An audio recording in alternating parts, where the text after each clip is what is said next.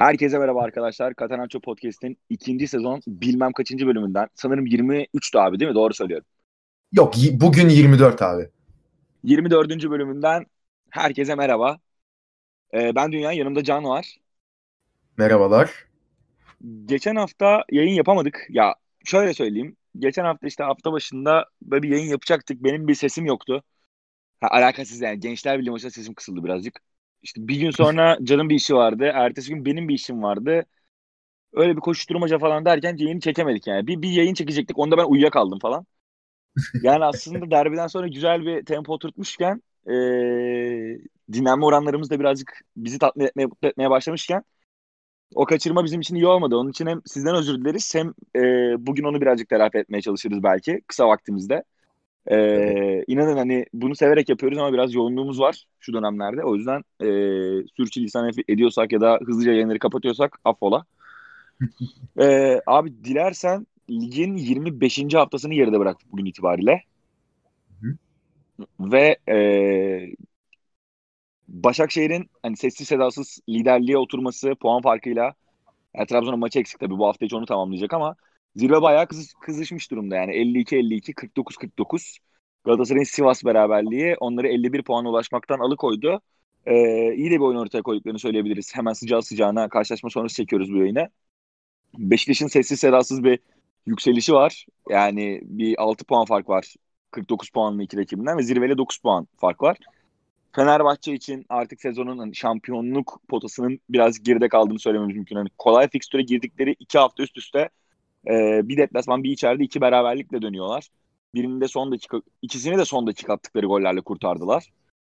Ve hani iki puan daha aldılar ama bu onlara artı yazmıyor çünkü zirveden şu an itibariyle 12 puan gerideler ve kalan 30 puan var. 30 puan yok hatta 27 puan var. E, şampiyonluk Fenerbahçe için hayal oldu diyebiliriz bu dakikadan itibaren. E, Trabzon'un da bu hafta aldığı bir beraberlik var. Aslında bana bana soracak olursanız Trabzon'un kötü oynadığını düşünmüyorum. Ee, ama bir düşüş olduğu aşikar. Yani iç saha maçlarındaki oynadıkları güçlü oyun deplasmanda o kadar etki etmemeye başlamış gibi gözüküyor. Ee, biraz Vakayemen'in ve Sörlot'un çok ay- e, ayağına bakmaya başladılar. Ee, Sörlot'u iyi kapatan takımlar bir şekilde e, Trabzonspor evlerinde puan vermemeye ya da hani mağlup olmamaya çalışıyorlar. O şekilde değerlendirebiliriz. Zaten birazdan uzatırız konuyu. Ee, abi ben çok konuştum. Ee, dilersen Galatasaray Sivas Spor maçıyla başlayalım. Hatta ilk soruyu ben sorayım. Ee, ben dahil, sen dahil hepimizin çok eleştirdiği e, ve gerçekten e, sezon başından beri hani balon olacak galiba dediğimiz Radamel Falcao'nun yükselen performansı bir gol bir asistli Sivas deplasmanında galibiyete yaklaştırdı takımını. E, ne düşünüyorsun Falcao ile ilgili?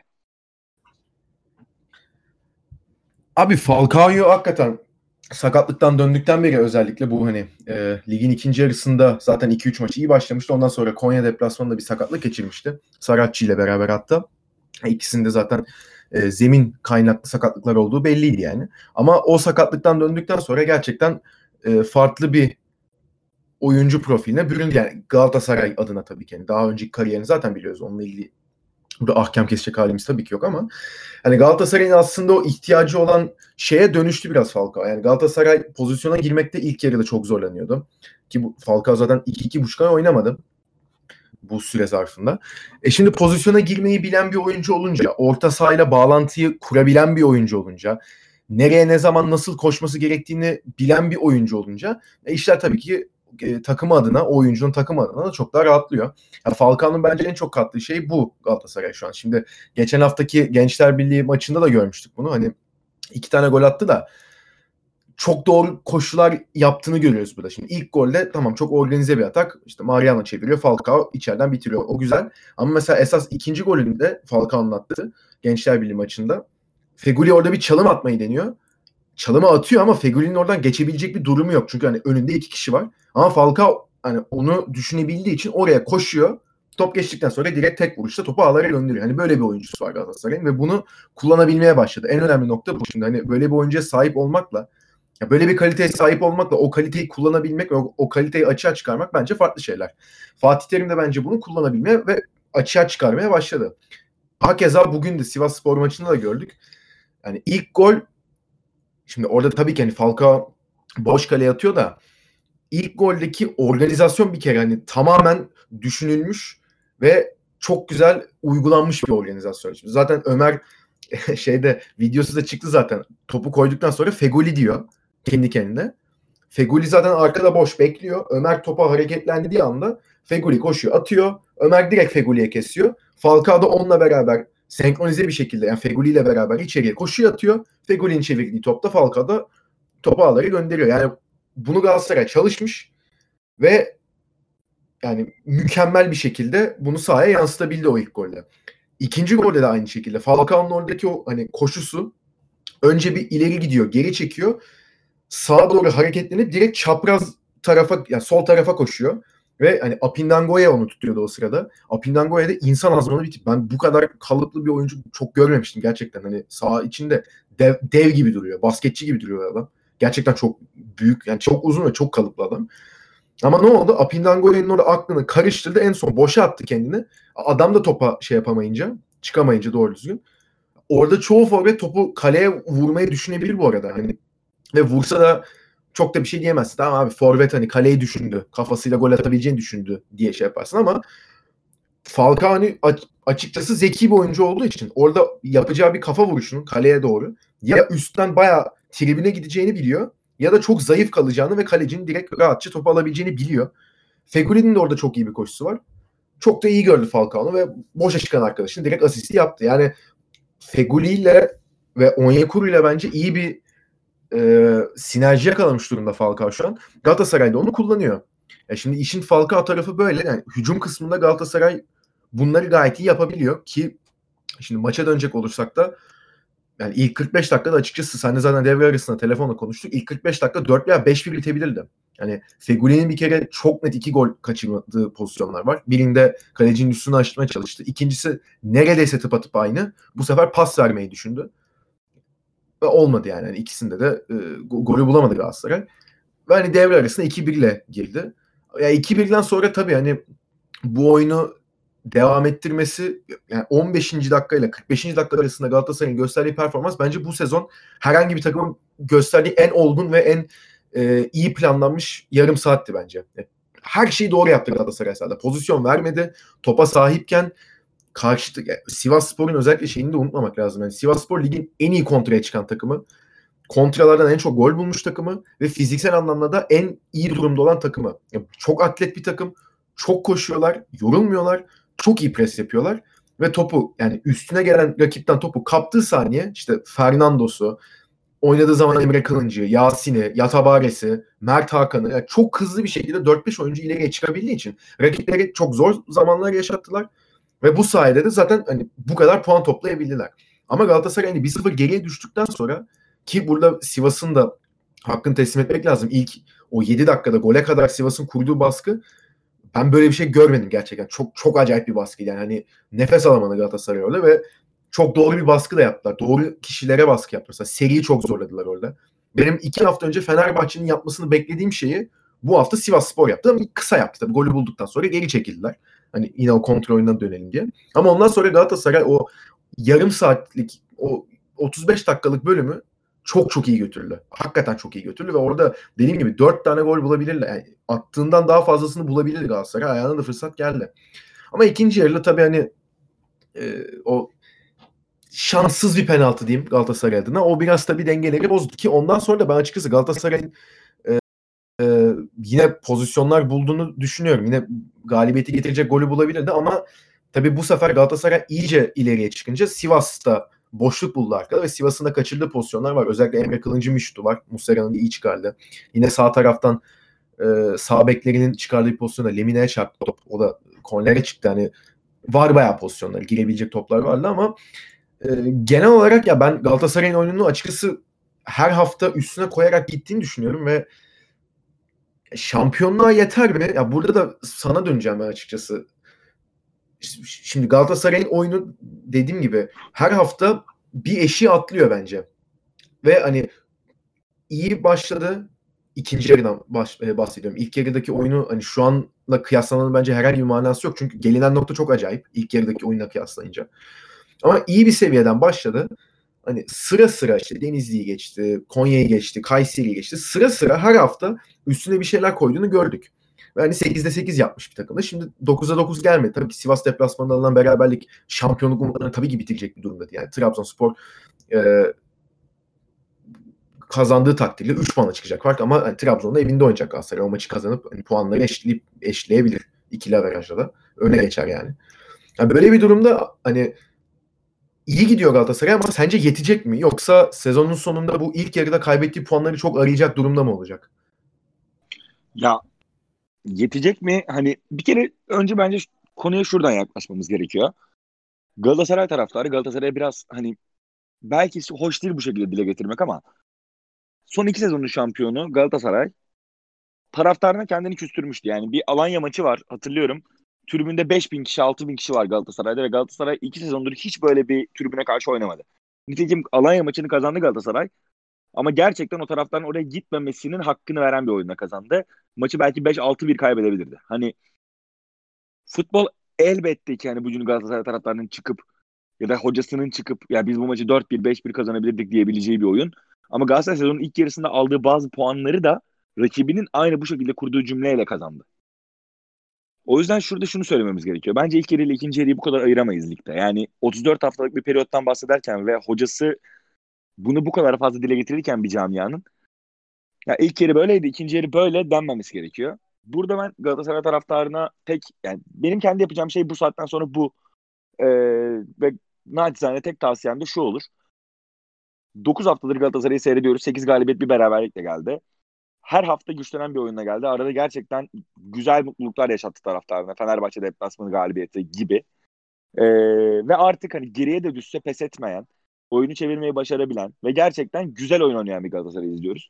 Kalan 9 haftada Galatasaray bence hem yani oyuncuların takımın esas amacı taraftarına güzel futbol seyrettirmek olmalı.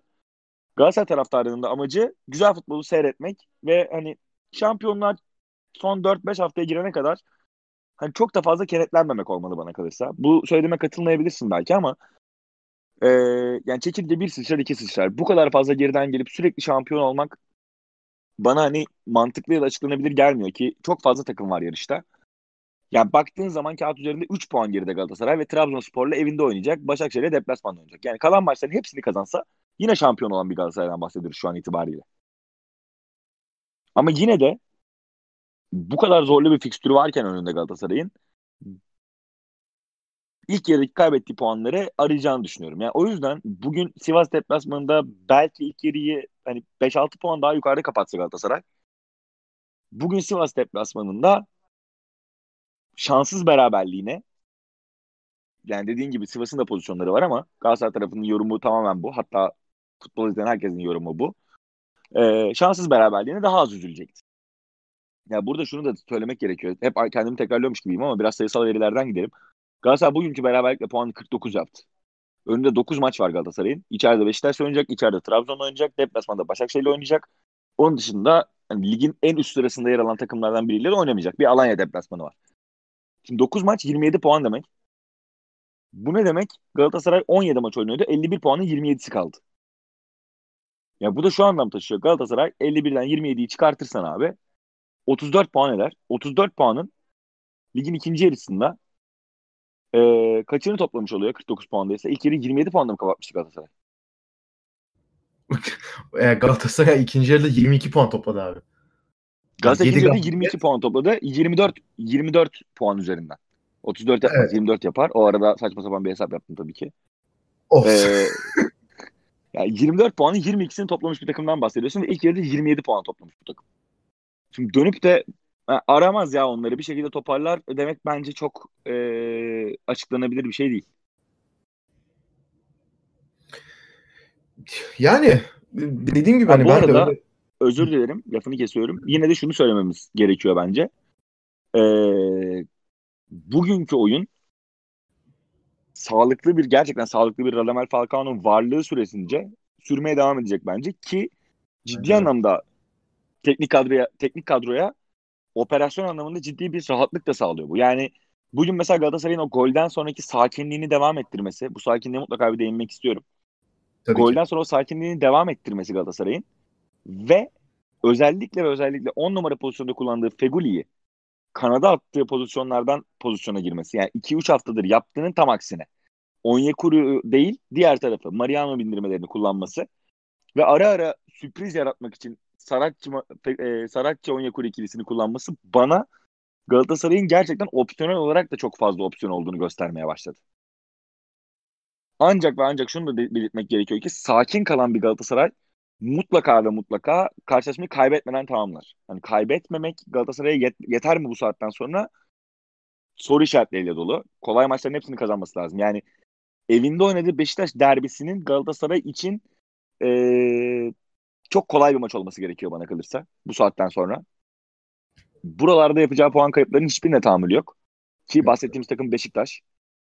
Ee, ve diğer taraftan baktığın zaman da zor maçlarında da mutlaka galibiyet oynaması gerekiyor. Aynen öyle. Ya şimdi ligin ilk yarısıyla zaten kıyasladığımız vakit hani Galatasaray için hani zor maç, kolay maç gibi bir şey açıkçası çok kağıt üstünde yoktu çünkü hani senin de orada değindiğin evet Galatasaray e, çok puan kaybetti de almaması gereken puanları da aldı işte bu içerideki Alanya maçı, içerideki Sivas maçı hakeza Sivas 10 kişi kalmıştı. E, Galatasaray 3-1 öne geçmişti. 3-2 yaptı Sivas ve ondan sonra 3-3'ü bulabildi yani. Hani çok zorlanmıştı Galatasaray maçta da. Yani öyle e, kazandığı maçlar da var yani 1-0 zar zor veya işte bir farkla. Yani onları da işin içine katınca ki mesela sezon başındaki Kayseri maçında buna söyleyebiliriz. Yani 9 kişi 8 kişi kalan rakibini Galatasaray 90 8'de yendi. Adem'in bayağı şapkadan tavşan çıkardığı bir pozisyonda. Yani öyle durumlarla olduğu için Tabii ki Galatasaray o Konya'dan yediği 90 artı 6'daki golü arayacak. İşte Ankara gücüne 85'e 2-0 önde girmişken kendi seyircisi önünde. Hele hele Ankara gücü o sırada e, ligin dibindeyken ve 10 kişi kalmışken 2-0 5 dakika içinde e, 2-2'yi yaptırıp puan vermişken onları arayacak tabii ki ama yani orada kaybettiğini Alanya'da kazandı, Sivas'ta kazandı. Yani öyle düşündüğümüz zaman da Galatasaray'ın zaten ilk yarıda aldığı puanlar öyle hani oyunuyla kıyasladığımız zaman özellikle bence olması gereken bir noktadaydı yani. Hatta işte dediğim gibi kazan hak ettiğinden fazlasını bile kazanmış olabilir böyle baktığımız zaman. Ama hani ikinci yarıdaki bu hani 8 maçta gelen 7 galibiyet e, ya özellikle o hani işte fikstür kolaylığından bahsediliyordu hep. Hani tam bunları herkes yener canım falan e, modunda geziniyordu. Ondan sonra tabii gelen Fenerbahçe deplasmanındaki galibiyeti çok çok iyi oyun. Bugün de mesela Sivas Spor'u yenmiş olsaydı Galatasaray bence artık e, şampiyonun en büyük hani liderliğe çıkmayacaktı ama şampiyonun en büyük favorisi konumuna bence geçecekti bugün kazansa. Çünkü hani Fenerbahçe deplasmanından çıkmış üstüne Sivas deplasmanından ki yani iki maçta da geriye düşmüş bir Galatasaray ve iki maçta da sakinliğini koruyup oyunu domine etmiş ve hani iyi oynayarak kazanmış bir Galatasaray olarak çıkacaktı. Ha bugün yine yani berabere kalması Galatasaray'ın övgüyü hak etmediği anlamına gelmiyor. Tabii ki zaten baktım ben de herkes övüyor Galatasaray'ın oyunu. Ama tabii yani 3 puanla e, sonuçlandırabilseydi bugünü kendisi adına çok daha e, yararlı olacaktı ama yani günün sonunda dediğim gibi hani kendi sahasında Trabzon ve Başakşehir ile oynayacak Galatasaray. Pardon Başakşehir deplasmanına gidecek. Tabii önce Beşiktaş maçı var. Onun da geçmesi lazım ama yani Trabzon Sporu ve Başakşehir'i yendiği takdirde ondan sonra önü açık olabilir Galatasaray'ın ki hani bu e, Başakşehir'in de Trabzonspor'un da hani e, şimdi ne kadar kayıpsız devam edecekler. Bir de işin o kısmı var. Ya yine ben puan kayıplarının geleceğini düşünüyorum. E, iki tarafta hatta üç tarafta da. Ama işte hani e, herhalde Nisan'ın yani 31. haftaya falan gelindiğinde Galatasaray orada olursa yine böyle 1 puan 2 puan farkla bile oradan sonra açıkçası ben e, daha favori konumuna geçeceğini düşünüyorum. Orada hani senin dediğine de tamamen katılıyorum. Hani son 4-5 haftaya kadar açıkçası e, çok büyük gaza gelinmemesi gerektiğini düşünüyorum Galatasaray tarafında. Abi istersen buradan bir e, Trabzon Başakşehir değerlendirmelerini de yapalım. E, Fenerbahçe en son atalım istiyorum. Çünkü yani Trabzon ve Başakşehir'i biraz daha hızlı geçebiliriz aslında. Hatta Başakşehir'i direkt geçebiliriz. Çünkü ya Başakşehir'in Göztepe'ye karşı hani rahat kazandı. Dembaba inanılmaz bir gol attı bu arada. Dembaba'nın golü çok güzel ama Başakşehir'le ilgili şunu söylemem gerekiyor. Yani belki henüz o kırılma haftalarına girmediler. Ama şunu söylememiz gerekiyor ki Göztepe'nin baskı kurduğu anlarda son derece sakin bir oyun ortaya koyarak 3-0'lık net evet. bir galibiyet aldılar. Evet. Ee, Abdullah yani onlar... farklı yani. Evet evet bir tık daha farklı. Ama tabii şunu da söylemek gerekiyor. Sivasspor savunmasında pardon affedersin. Başakşehir savunmasında ne zaman Epuriano var o zaman Başakşehir oyunu bir tık daha ileriye gidiyor ve bu hafta Trabzon deplasmanına gidecek Başakşehir ve Epuriano kırmızı kart gördü. Direkt kırmızı Evet. kart gördü hatta. iki maç yok. Ee, bu Başakşehir'in oyununu bir tık etkileyebilir. Bir yandan da bu Trabzon Başakşehir değerlendirmelerini yaparken şunu da belirtmek gerekiyor. Yani elbette ki Galatasaray'ın fikstürü zor. Hani en kolay fikstür bana kalırsa Başakşehir'de bu kalan süreçte. Ama Başakşehir ile arasındaki bağlantı Galatasaray'ın yine ipler Galatasaray, Gal- ipleri Galatasaray'ın eline veriyor. Ve Trabzonspor'a baktığın zaman da hani Başakşehir'le oynayacak ve Galatasaray'la oynayacağını da hani yatsımamak gerekiyor. Galatasaray'ın bir ekstra sanırım Beşiktaş maçı var değil mi bu üçlüden? Evet, evet, evet. Bir ekstra Beşiktaş maçı var. Ki şimdi ya Başakşehir'de durum öyleyken ben Trabzon hakkında bir birkaç cümle kurmak istiyorum. Ee, Fenerbahçe arasında- birkaç cümle. Ya onu birazdan kuracağım zaten. Şey, yani sen ne düşünüyorsun bilmiyorum ama e, ya bu Ünal Karaman gittiğinde bir hani ben açıkçası demiştim hani anlamıyorum niye gönderdiklerini. Çünkü iyi top oynuyorlar. Daha hani kaç puan alacaklar ne bekleniyordu ki yanlış hatırlamıyorsam 4 puan gerisindeydi Sivasspor'un o sırada Trabzonspor. Ki yani ikinci yarıda da şimdi e, Beşiktaş'la beraber kaldılar ve e, Gaziantepspor'la beraber kaldılar. Onun haricinde kalan bütün maçlarını kazandılar. İyi, hoş, güzel ama ya ben açıkçası Hüseyin Çimşir'in e, takım üstüne öyle herhangi bir dokunuşu olduğunu hatta pozitife götürdüğünü de çok düşünmüyorum. E, bir kere Hüseyin Çimşir zaten Ünal Karaman'ın yardımcısıydı. Zaten hani çok daha farklı bir şey oynatacak bir durumu yoktu. Bu zaten hani Ünal Karaman gönderildikten sonra da konuşmuştuk bunu. Ama ya ben Ünal Karaman'dan farklı olarak Hüseyin Çimşir'de e, fazla nasıl diyeyim korumacı olduğunu düşünüyorum. Yani Fenerbahçe dönemindeki Aykut Kocaman'ı anımsatıyor biraz. Ben hani 1-0'ı bulayım ondan sonra koruyayım. Hani bakarız 2'yi atmasak da olacak. 1-0 bitsin de hani biz devam edelim işimize bakalım e, modunda görüyorum biraz Hüseyin Çimşir'i. Hani Trabzonspor ne zaman öne geçse ki neredeyse her maçta öne geçti. Bu Beşiktaş derbisinde de öyle oldu. Bir tek sanırım e, Fenerbahçe maçında geriye düştü. Onun haricinde kalan her maçta öne geçti Trabzonspor. Ve öne geçtikten sonra iki aramadı. Hiçbirini de aramadı ama. Biri atıyor ve bekliyor. Ya diyor tamam diyor bende ileride zaten Sörlot var. E, Vakayeme var. Ekuban da döndü şimdi. Şimdi Abdülkadir Ömür de sakatlıktan döndü de ben açıkçası Hüseyin Çimşir'in e, Vakayeme, Sörlot, Ekuban üçlüsünü bozacağını bu saatten sonra düşünmüyorum ki Abdülkadir'le çok ağır bir sakatlık geçirmişti. Hani o e, direkt bir anda ilk 11'e monte edileceğini düşünmüyorum. Yine sonradan girecek bir hamle oyuncusu olarak kalacağını düşünüyorum. En azından sezon sonuna kadar. Ama yani bu üç ilerideki üçlünün e, kişisel kabiliyetlerine ben fazla güvendiğini düşünüyorum Hüseyin Çimşir'in şu an. Veya işte ne bileyim nasıl olsa Sosa var. Ya bir tane filkikten vurur gol olur. Veya işte bir tane çok güzel orta açar. e, kafayla gol buluruz. Hani daha çok bu şekilde gittiğini düşünüyorum ben. Bir de ha şey e, yanlış hatırlamışım. Bir tek Fenerbahçe maçında değil Rize Spor maçında da geriye düştü mesela Trabzonspor. Geriye düştüğü maçlarda çok iyi reaksiyon veriyor ve öne geçiyor. Rize Spor maçında 1-0 geriye düştü. Gitti 5 tane attı ondan sonra. Haldır haldır oynadılar. Yani ha- hakikaten geriye düştüğü maçlarda ben Trabzonspor'un daha iyi reaksiyon verdiğini ve sahaya daha da iyi bir oyun e, koyduğunu düşünüyorum.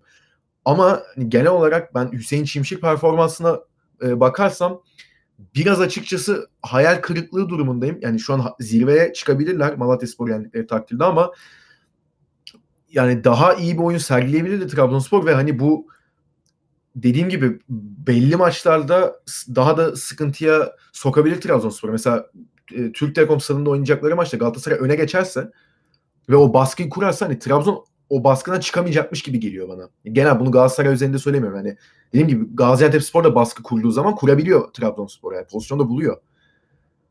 Ya o açıdan ben Trabzonspor'un belki tökezleyebileceğini düşünüyorum ama yani ileri üçlüsü ve orta sahası o kadar kaliteli ki yani onlar da ipten alıyor belli yerlerde.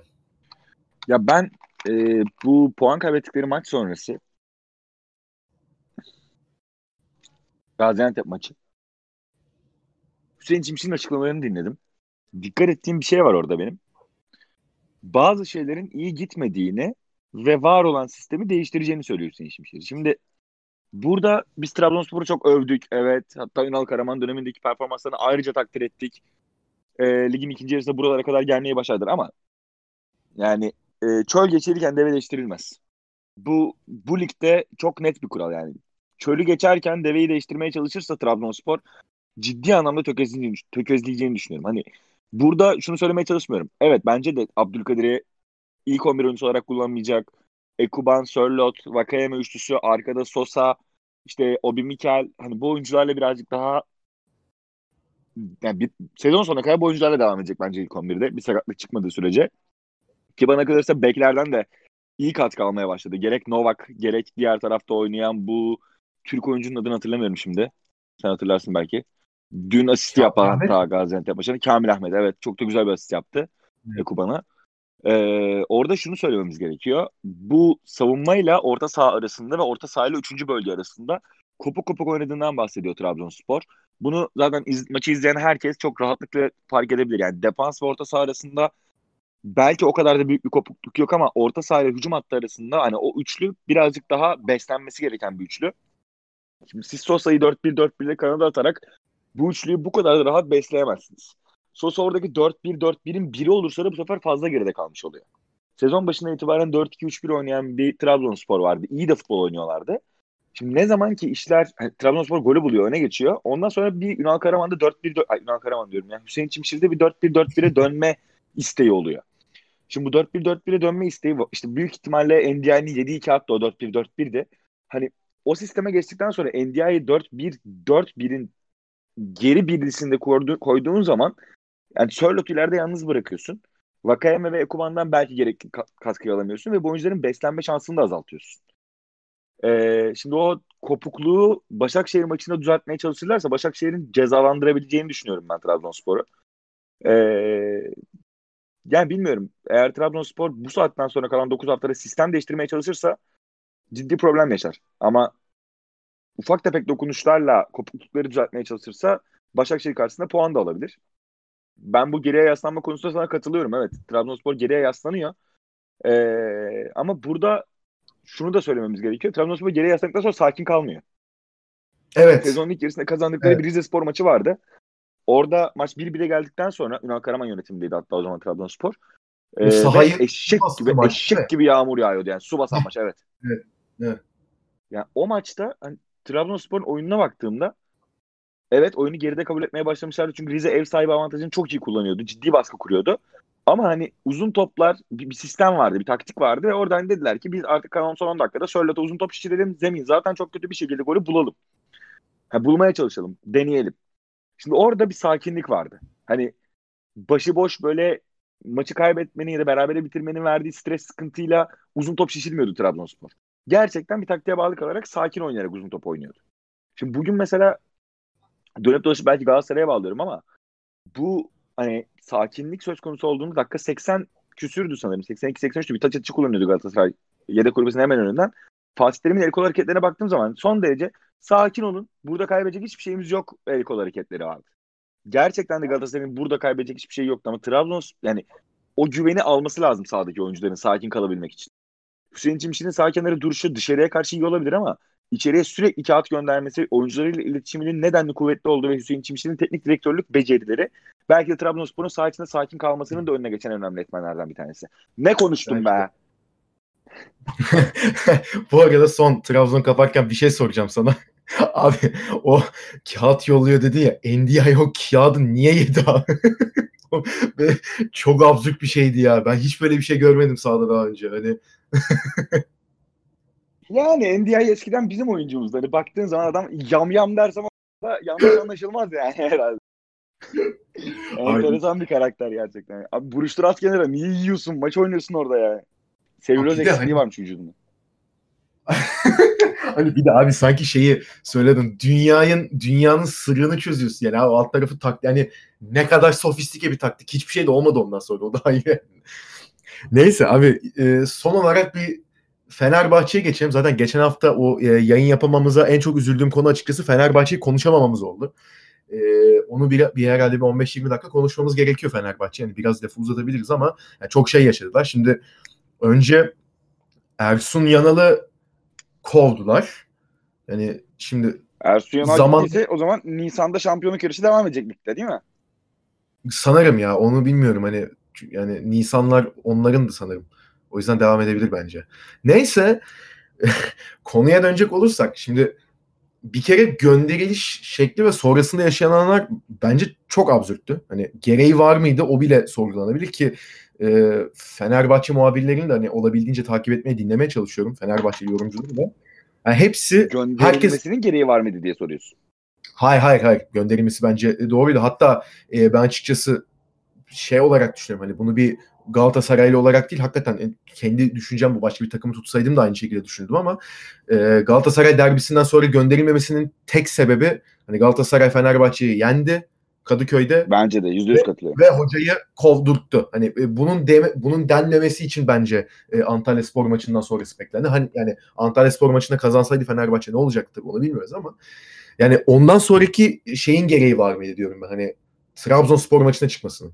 Şimdi bence gereksizdi. Hani orada tamam hani Ersun Yanal yani 24 saat Fenerbahçe büyüklüğünü anlatıyor. Şudur budur çok güzel laflar ediyor da şimdi teknik direktörlük açısından sahaya bir şey koyamamış bir insan. Ben yani yeter, yeterince koyamamış. Bir şey hiçbir şey koymadı değil tabii ki ama yeterince bu sezon e, iyi iyi teknik direktörlük performansı göstermemiş e, bir isimdi bence. Ama hani Trabzonspor maçına çıkarken ya ben açıkçası şey tarafında değildim. Hani e, bir çoğunluk şey diyordu. Hani hoca bu maçı çok takmaz zaten gönderilmiş. E, yani 5-0 yenilsem ne olacak? Nasıl olsa ben yarın yokum diye düşünebilir diyen bir kesim vardı. Ben öyle düşünmüyordum. Hani güzel veda edeyim şeklinde düşünmüştüm bence Ersun Yanal ki yani maç içinde de e, vücut dili en azından onu işaret ediyordu ama yani ne gerek var? Yani çok saçma bir duruma düşürdü bence orada kulüp de Ersun Yanal'da kendisini. Bence hani bu işte bu hafta sonu ismini bile bilmiyorum. Bir, biri yönetti Fenerbahçe'yi de işte Kel ee, hani Murat o da o, o çıkabilirdi yani. E, Zeki Murat Göle evet. Hani o da çıkabilirdi maçın. Ne kadar farklı olacaktı ki yani. Nasıl hatta o da değil yani. Emre Belezoğlu yönetti bu hafta takımı. Yani Trabzonspor ya bence maçı... tamamen Trabzon maçına çıkması da hani Fenerbahçe'ye sağ içinden veda etmek istediği içindi. Çünkü diğer türlü takımın başına çıktığı en son maç Galatasaray maçı olacaktı. Ya böyle ha, şeyleri düşünüyor Fenerbahçe camiası. Ben öyle düşünüyorum. Olur mu Antalya maçında ceza, cezalı olduğu için. Ya bir de şöyle de düşünmek gerekiyor. Yani Ersun Yanal'ın iyi niyetinden şüphesi olmayan bir Fenerbahçe yönetimi ve taraftarı var. Her ne kadar takımı kötü yönetse de iyi niyetli olduğunu düşünüyorlardı. Ve hani yeni bir teknik direktör bulma süreleri bence bu kadar uzun değildi. Yani Fenerbahçe'nin başında Ersun Yanal'a rica edildiği zaten söylendi. Yani son maça çıkar mısın? Trabzon maça çıkar mısın diye. Çünkü Trabzon deplasmanında başında teknik direktörsüz çıkmak istemeyen bir Fenerbahçe olacağını da düşünüyordum ben. Ya tabii Nitekim de. ya ben, ben ben o kadar da üstüne düşülmesi gerektiği şekilde yani üstünde durulmasını gerektiğini düşünmüyorum bu konunun.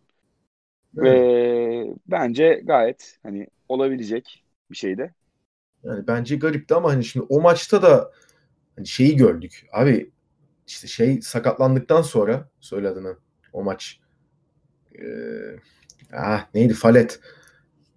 Şimdi zaten stoperler Jason Gustavo oldu. Sol bek Deniz Türüç oldu. İşte Ozan, Tolga, Tolgay, Mehmet, Kruze 8 tane orta saha oynadı Fenerbahçe. İşte bir sağ bek Isla o gün yerindeydi. Bir forvet Muriç yerindeydi. Bir de işte kaleci Altay yerindeydi. Yani zaten bir kadro planlamasında sıkıntı olduğunu zaten hani açık açık örneğiydi. Hani Ersun Yanal hakikaten giderken bilerek mi yaptı bilmiyorum ama hakikaten şeyi gösterdi yani. Abi bu takımda 18 tane orta saha var. Ben ne yapayım? Hani sol bek yok, sol kanat yok, sol açık yok, şey sağ açık yok. Hiçbir şey yok. Ben ne yapayımı orada göstermeye mi çalıştı bilmiyorum. Yani 8 tane orta sahayla oynadı bugün Fenerbahçe maçın büyük bir çoğunluğu. Hakeza şimdi ligdeki Denizli Spor maçına geliyoruz. E, şimdi Luis Gustavo stoper başladı. Yani takımda herhalde şu an tek düzgün performansı gelen, e, veren oyuncuyu e, işte bu Zeki Murat Göle stopere çekti. Yani tamam e, Gustavo stoperde de iyi oynadı da e, yani orta sahada bu sefer çok kırılgan bir yapıya dönüştü. E, bir anda Ozan Tufan'ın partneri Tolga Arslan oldu. Hani Tolga niye yedeğe çekildi bir anda bu kadar oynamışken o şey değil. E, Emre Belezoğlu yedekti. Hadi tamam hocalık yaptı herhalde. Bilmiyorum da takımı o hazırladı çünkü. Ama yani o da yedek. Yani Tolga'ya güvenmek bilmiyorum. Mehmet Ekici sağ kanat başladı. Yani e, Ferdi sol kanat başladı. Ya bilmiyorum yani hala sıkıntılar var Fenerbahçe'de ve ben Fenerbahçe'de açıkçası değinilmesi gereken noktanın hani saha içindeki oyundan çok çünkü bir şey göstermediler maç içinde. İnanılmaz gerginlerdi. Çok gerginlerdi. Hani durduk yere tribünler de saha içi de çok gergindi. Niye bu kadar gerildiler açıkçası bilmiyorum.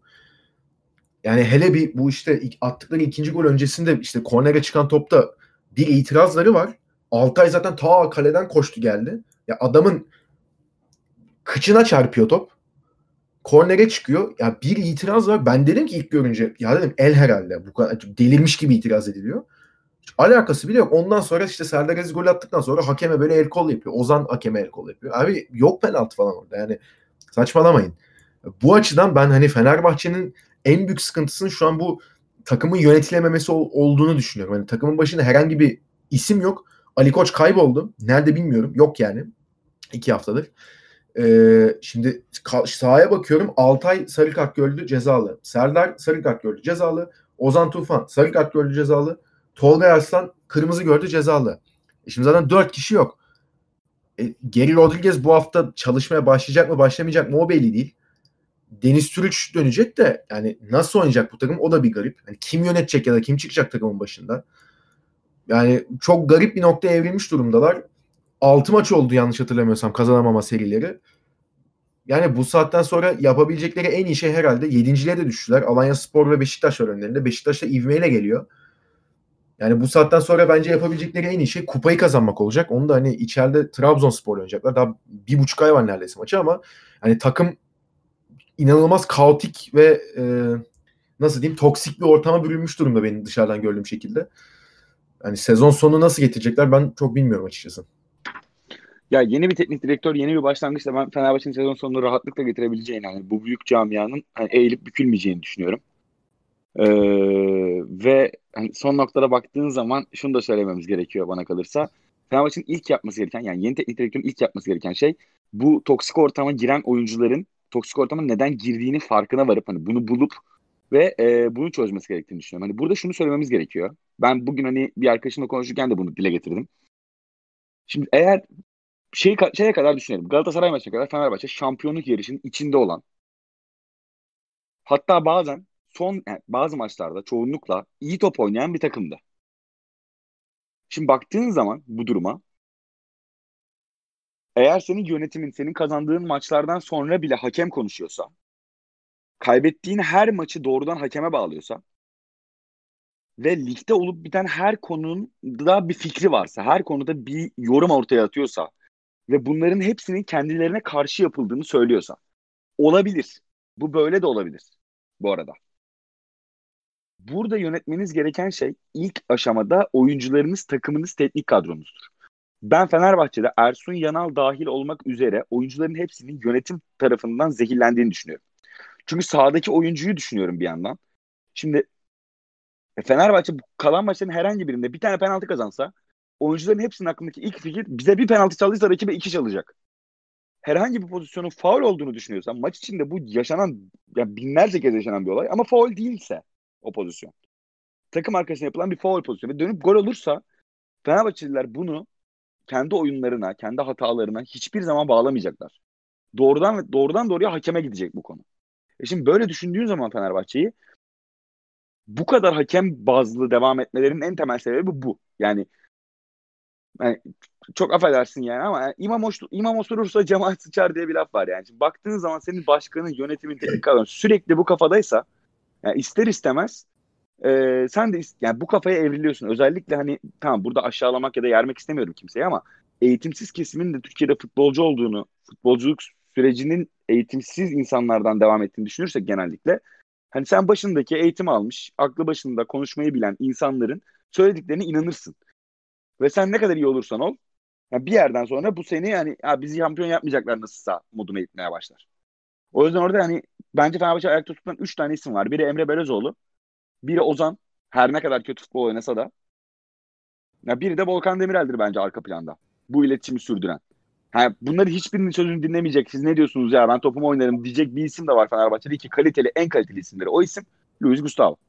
Evet yani zaten hani Luis Gustavo'yu almasaymış Fenerbahçe transferin son günü hani ne durumda olurmuş ben şu an açıkçası tahmin edebiliyorum biraz ama ya o toksik ortamı da bilmiyorum ya. Ne kadar çözebilir e, yeni gelecek teknik direktör. Onda açıkçası benim şüphelerim var. Çünkü ya bir kere yabancı o... hoca gelirse ilk aşaması özür dilerim lafını kestim. Yabancı hoca gelirse Yok. ilk aşaması bana kalırsa e, şu olacak.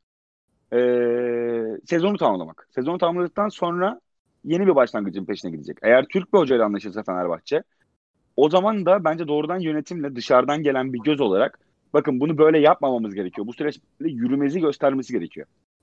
Yani yönetim ne yapıyorsa Ersun Yanal da bir benzerini yaptı.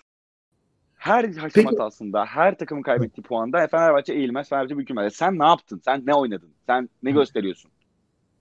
Çok haklısın. Burada sana bir şey soracağım o zaman. Hani yabancı hoca ben yabancı hoca geleceğini düşünüyorum açıkçası da. Şimdi yabancı hoca geldiği takdirde de şimdi gelsin veya sezon sonu gelsin. Ee, bu ben açıkçası takımda bu karamsarlığın e, oluşmasındaki en büyük sebebi ne işte e, Galaxy'nin Fenerbahçe'ye karşı olmasını veya işte bilerek e, puan çalınmasını falan o olduğunu düşünmüyorum. Tabii, tabii ki hatalar e, oldu. O başka da. Ya ben açıkçası bu ortamın en büyük sorumlusunu e, dışarıdan bir insan olduğunu düşünmüyorum. Tam tersi e, Ali Koç yönetimi olduğunu düşünüyorum. Yani Ali Koç yönetiminin ben e, ortamı çok gerdiğini, etrafına gerginlik yaymasından çok ben takımın içine gerginlik yaydığını düşünüyorum. Şimdi yabancı bir teknik direktörün geldiği e, durumda ya sence Ali Koç bu, bu tarz açıklamalar yapmayı bırakacak mı? Ben çünkü bırakacağını düşünmüyorum ve bırakmadığı takdirde yine böyle ortamı germek için e, bence bilinçli bir şekilde uğraşmaya devam ettiği takdirde yabancı bir teknik direktör buna sabır gösterir mi? Ya o yüzden zaten eğer bu toksik ortamı fark ederse ilk söyleyeceği şey benim işime karışmayacaksınız. Benim yani ben yapacağım. Hani işin Galatasaray tarafında sezon başını düşünüyorum mesela. Fatih Terim'in bir noktada çıkıp "E, ben hep konuşuyorum biraz da yönetim konuşsun dediği bir nokta var. Ha bence burada mesela düşününce şu anki hali yönetimin yaptığı hareket burada doğruymuş. Yani elbette hocanın arkasında olacaklar. Yalnız bırakmayacaklar. Her söylediğinin e, arkasında olduklarını dile getirecekler. Ama burada iş tamamen hocada. Yani birinin emeği çiğneniyorsa eğer zaten hocanın ve hocanın çalıştırdığı oyuncuların emeği çiğneniyor. Bunun bir numaralı farkındalığını yaratması gereken insan zaten teknik direktördür bir takımda. Teknik direktördür, sportif direktördür. Yani her maçtan sonra başkan ya da başkan e, yalayıcı ya da işte her- Galatasaray'da da bu böyle bu arada. Süper Lig'de yer alan her takımda bu böyledir diye düşünüyorum. Başkan vekili demek bana o insanlar üzerinde yakışmıyor. Gerek Abdurrahim Albayrak gerek e, şu Semih Özsoy için söylemek gerekirse. Her saniye bunu bu şekilde dile getiren insanlar olduğu sürece e, yani, yani Semih Özsoy kim mesela? Mesela Luis Gustavo Semih Özsoy'un hangi söylemine inanır? Ya da Roger Schmidt gelse Fenerbahçe'nin başına hani çıkıp konuşabilir mi Semih Özsoy? Semih Özsoy konuşsa Roger Schmidt demez mi abi ne diyorsun ne saçmalıyorsun bok gibi oynadık demez mi? Der yani bu hani sürecin Heh. ha yok devam et devam et. Ya bu sürecin yürütülmesinde bana kalırsa ciddi anlamda o hiyerarşik düzene uyulması gerekiyor. Fenerbahçe'nin en büyük probleminin belki sezonlardır, ben sezonlardır bu olduğunu düşünüyorum. Hı hı. Ya çünkü eninde sonunda bağladıkları nokta o hani biz bir şey yapmadık biz hiç susuzuz. Hem takımım çok iyiydi hem teknik direktörüm çok iyiydi. Taktik zaten uzay üstüydü. Yani City gelse ben normalde şey taraftarda City ile oynasam City'yi beşlerim. Ya bu ligde böyle ama. Şimdi bu mantığa girdikten sonra ya bunu bu arada hangi takım yaparsa yapsın. Bak Beşiktaş'ı düşün mesela. Abdullah Avcı'nın son dönemine bakıyorum. İşte artık hani iyi top oynuyoruz, kötü oynamıyoruz ama birazcık daha hakemi konuşmak gerekiyor. Bilmem neyi konuşmak gerekiyor. Sağ dışı etmenleri konuşalım. Ya bunu yapan herkes kaybetti. Bak Beşiktaş Sergen Yalçın'ı aldıktan sonra bir tane Sergen Yalçın'ın çıkıp "Ya şurada şu var, burada bu var, şurada şöyle oldu, burada böyle oldu dediğini duymadım bak. Beşiktaş'ın Yo. sesi soluğu çıkmıyor. O kadar sakin geliyor ki arkadan. Evet. Ya topuna Ya bu- bakıyor. Evet evet bu sakinlikte bak 3 puan altına aldı Fenerbahçe'yi. Bu hafta Galatasaray deplasmanında çıkıyor. Oradan alabileceği bir puan ya da bir galibiyet belki de Beşiktaş'ı tekrar üçüncülük, ikincilik, üçüncülük potasına sokacak. Evet. Yani- Evet. Bir takımın hedefi olması bir takımın illa doğranacağı anlamına gelmiyor. O yüzden hiç kimsenin bence kafayı yememesi gerekiyor bir noktada. Ee, çünkü camiası da buna inanıyor Fenerbahçe'nin. Ee, yani bir noktada çıkıp birinin dur demesi gerekiyor. Ben yeni anlaşacakları teknik direktörün bu kapasitede birinin olmasını çok isterim.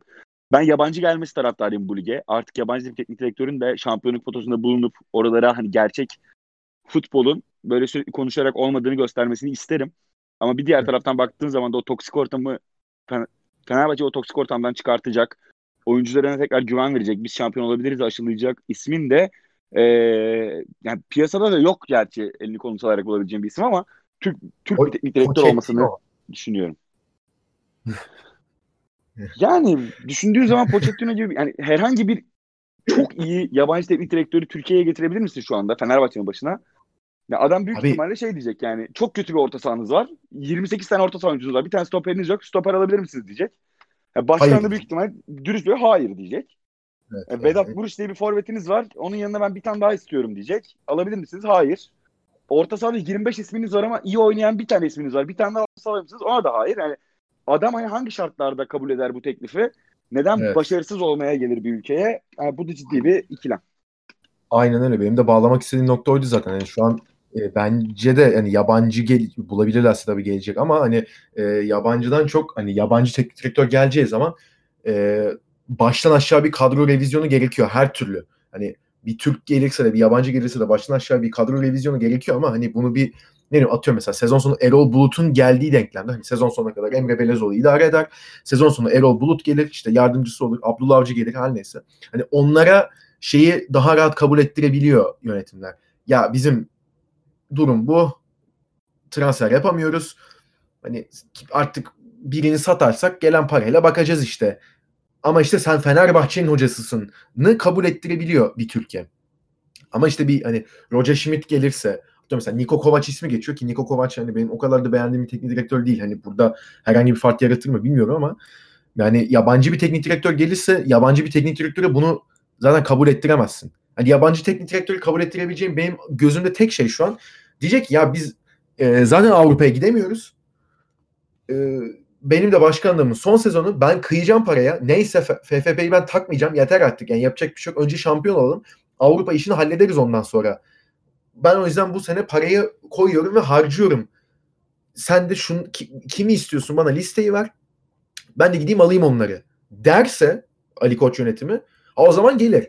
Ama onun haricinde ya işte bizde işte senin dediğin gibi şu kadar orta saha var ama işte yenisini alamayız. İşte e, Muriç giderse ancak forvet alabiliriz. İşte e, sol bek bakacağız yani yapacak bir şey yok. Hasan Ali ile biraz idare etsek olur mu falan gibi argümanlar sunarsa yabancı yabancı adam da manyak değil ki abi gelmez yani. Ya, işte zaten şeyi düşünelim çok uzağa gitmeye gerek yok. Bir buçuk sene önce işte Filip Koku geldi. Hani devrim yaratacak falan diye. Ben Filip Koku'nun kötü bir teknik direktör olduğunu asla düşünmüyorum. Hollanda'da PSV ile başardıkları da ortadayken. Ama yani hani DNA'yı tutturamamaktan başka hani adam şimdi ne istedi, ne eline ne verildi, kötü de bir kadro verilmedi ama işte uyum sağlanamadı. Hani denenmişi var aslında. Ama işte bilmiyorum hani ne kadar e, nasıl bir yola girecekler ve en son olarak da bu senin dediğin e, işte o hani camia içindeki atmosferle o çok da katıldığım bir nokta. Hani şeyi çözmesi lazım Fenerbahçe'nin. Hani güç odakları bizi şampiyon yapmayacak. Peki tamam güç odakları sizi şampiyon yapmayacak. Kimi yapacak sorusunun cevabı iki haftada bir değişmez abi. Hani iki hafta önce e, bu sene tamam lig dizayn edilmiş. Evet Trabzonspor şampiyon olacak denen kesim. Mesela Hulusi Belgü özellikle Twitter'da sürekli önüme çıktığı için.